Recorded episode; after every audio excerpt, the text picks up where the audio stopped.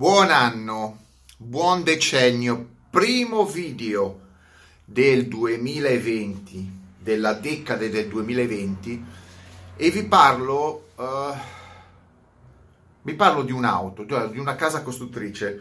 Questo video potevo farlo anche qualche giorno fa, a dire il vero, però secondo me era emblematico farlo il primo giorno del primo decennio, comunque del primo giorno del 2020.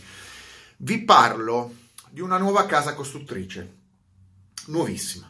È stata creata ufficialmente nel 2018, però ha annunciato e ha fatto vedere i primi due veicoli, un SUV e una berlina, praticamente sotto questo periodo di feste.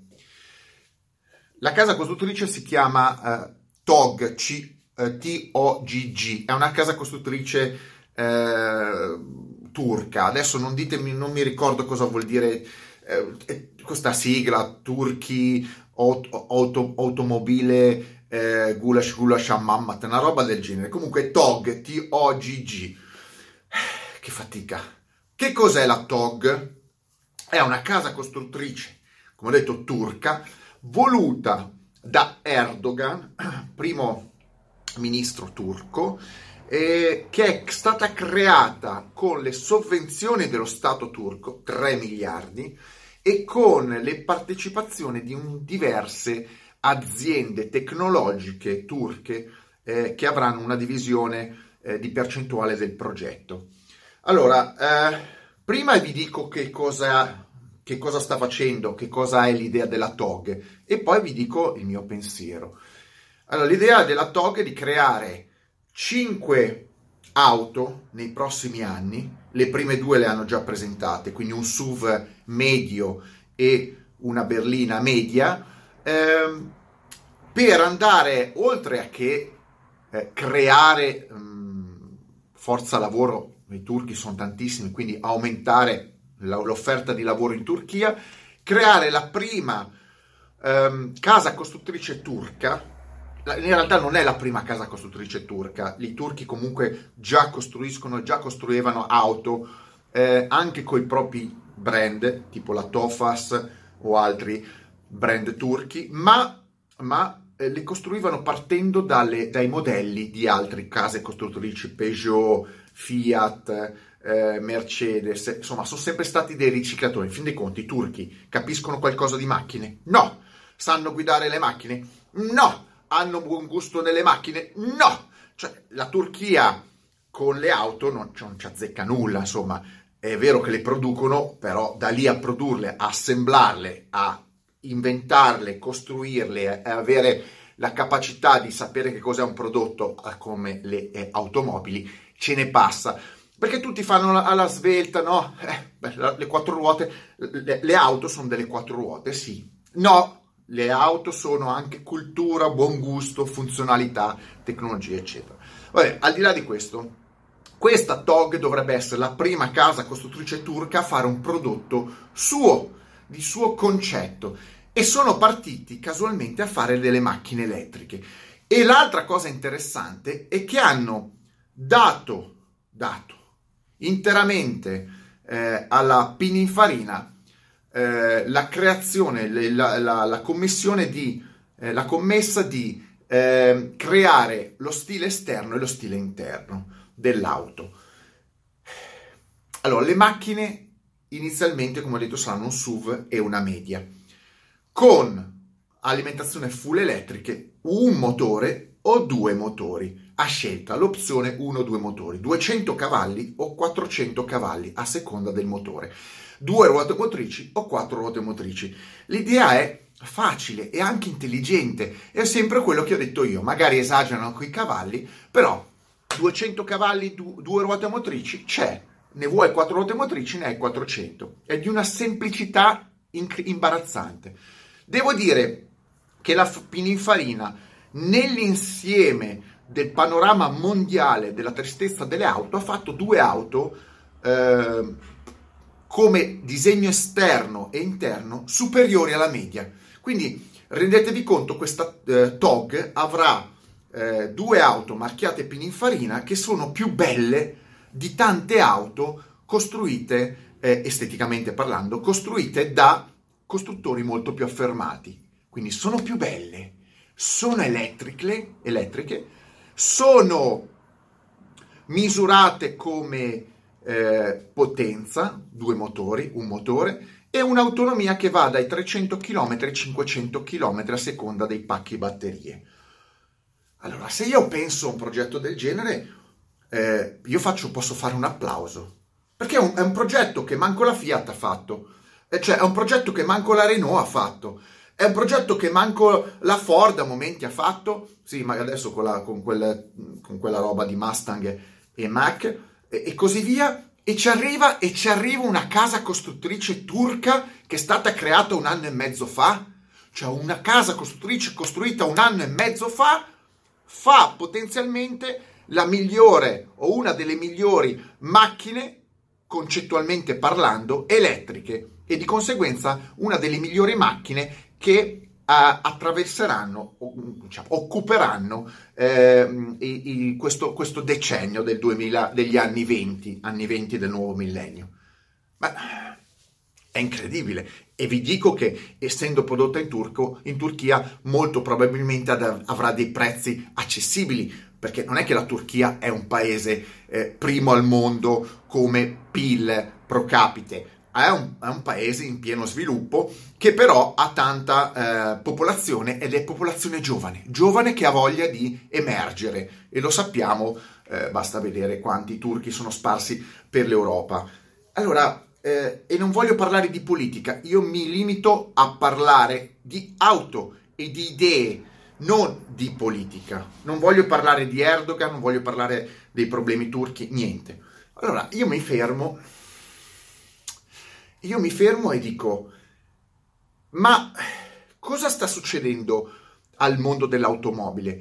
Perché se dei turchi arrivano e potenzialmente possono cambiare con qualche investimento, certo sono 3 miliardi di euro, magari anche 5, possono cambiare il panorama dell'automotive mondiale velocemente, e c'è qualcosa che allora non funziona, non ha funzionato in passato e non funziona adesso e non funzionerà in futuro, perché io sono abituato come idea che le automobili, chi si mette a costruire le automobili, prima di tutto mette un'idea dentro l'automobile, mette una sua capacità tecnica, una filosofia, una visione del futuro, una visione del prodotto, una visione della clientela. Io non voglio fare l'elenco di tutti quelli che hanno costruito automobili, da Vincenzo Lancia a Sir Lion con le Jaguar,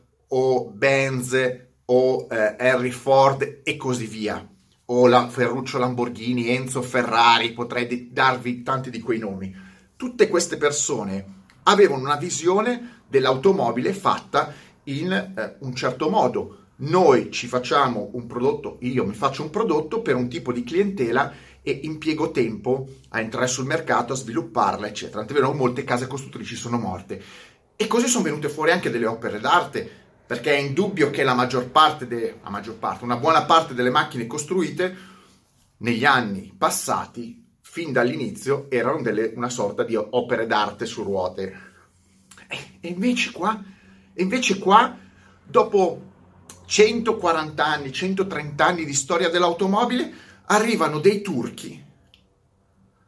E io parlo di Turchia, ma potrei parlare di Vietnam, potrei parlare di qualsiasi nazione. Arrivano dei turchi e decidono di investire dei soldi a costruire le macchine, e fanno queste macchine potenzialmente intelligenti e sensate. E perché? Lo sapete perché? È perché non è difficile fare macchine oggi, è facilissimo fare macchine. Quindi chiunque abbia, come ho detto, dei soldi, oggi per costruire le macchine basta avere soldi e mettere lì ingegneri, e mettere lì, pagare uno studio di design, e avete fatto le macchine. Non c'è più una visione di una persona o di una famiglia, c'è la visione semplicemente dei soldi che decidono qual è la macchina da fare, come farla, a quanto venderla e qual è il cliente finale. È facile. Chiunque oggi può comprare pezzi e assemblare auto come i Lego. Poi dopo fate fare la parte estetica a un buon designer, a un buon studio di stile, è finita l'opera. Certo, non bisogna essere dei fenomeni come Elon Musk che ti produce la cyber mansarda. Vabbè, siamo lì all'apoteosi della stronzaggine e all'apoteosi della incapacità dei clienti di Tesla di capire cosa sia il buon gusto, il design, eccetera. Vabbè, ma capite che si è entrati con questa chiara azione forte, perché si parla di centinaia di migliaia di auto prodotte, di un costruttore turco legato a un governo, legato a soldi investiti. Si cambia proprio completamente il paradigma della costruzione delle auto. E è la morte delle auto. Quando qualcuno continua a dirmi ma a me la macchina interessa che si mi porti da A a B, ma mi sta bene, ma pure una volta vi portava da A a B una macchina. Non è che negli anni 50 non portassero da A a B le macchine, ma quel portare dalla A alla B, quindi da un punto all'altro, e anche quando stavano ferme, era l'essenza dell'auto. Cioè tu guidavi un'auto, la vedevi parcheggiata, te ne prendevi cura, l'andavi a comprare, vivevi un'esperienza.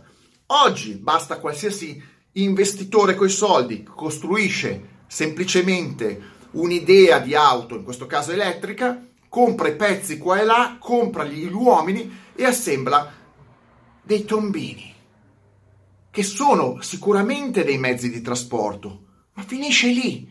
Siamo entrati con questa azienda turca che rappresenta un po' il succo. Io non voglio parlare dei cinesi, che è un altro tipo di popolo, nel senso sono talmente tanti e poi hanno talmente tanti soldi. Vi fa capire che un cavolo di costruttore turco, nessuno sapeva, non sa neanche a momenti la gente dove sta la Turchia, un cavolo di costruttore turco arriverà a fare macchine di una certa importanza e di una certa anche bellezza e usabilità nel contesto attuale. Stiamo scherzando o cosa? Vuol dire che, ve lo dico io, il livello, la soglia di tecnologia o di buon gusto o di visione del futuro si è abbassata. Quindi complessivamente chiunque può fare qualsiasi cosa, però si è alzata la soglia per entrare in quel mercato. Quindi ci vogliono tanti investimenti per fare dei progetti banali. E una volta era contrario, una volta ci voleva una giusta quantità di soldi per fare capolavori. E non vi parlo, ripeto sempre, gli stessi nomi da Ferrari in giù. Una volta chiunque poteva fare capolavori e faceva veramente dei capolavori su quattro ruote. Oggi nessuno può fare capolavori, perché ci vogliono troppi soldi per entrare sul mercato e quei tanti soldi preferiscono i costruttori metterli, o gli investitori, su fabbriche che fanno tombini. Siamo alla fine del concetto di auto al di fuori del mezzo di trasporto. Quindi l'auto di oggi è mezzo di trasporto puro, tutto il resto, mi spiace, è morto. E quindi quando io dico che il passato è giusto che rimanga passato, va bene, ma bisogna preservarlo, è perché il futuro non dà nessuna visione chiara di un'auto oggetto di passione, di cultura e di capacità di visione di chi la fa. Semplicemente sono un insieme di pezzi comprati dagli scaffali e accrocchiati da qualcuno. Qualcuno mi dirà, ma questa è l'evoluzione, questo è il futuro. Continuo a dirlo. Non c'è evoluzione in questo sistema di fare le cose, e il futuro la gente se lo crea. Invece questo è un futuro che viene imposto esclusivamente per logiche di potere e denaro. Non c'è più una logica oltre ovviamente al guadagno, perché nessuno fa nulla senza guadagnare, ma anche di cultura e di capacità di fare un prodotto che ha una sua filosofia. Mettetemi like, stralike, mega like. Siamo entrati nel decennio e probabilmente definitivamente nell'era delle macchine turche, delle macchine vietnamite e delle macchine che ne so, del Bangladesh, probabilmente il prossimo futuro sarà macchine assemblate nel Bangladesh, come le magliette, le auto sono finite, sono definitivamente degli elettrodomestici. Ciao!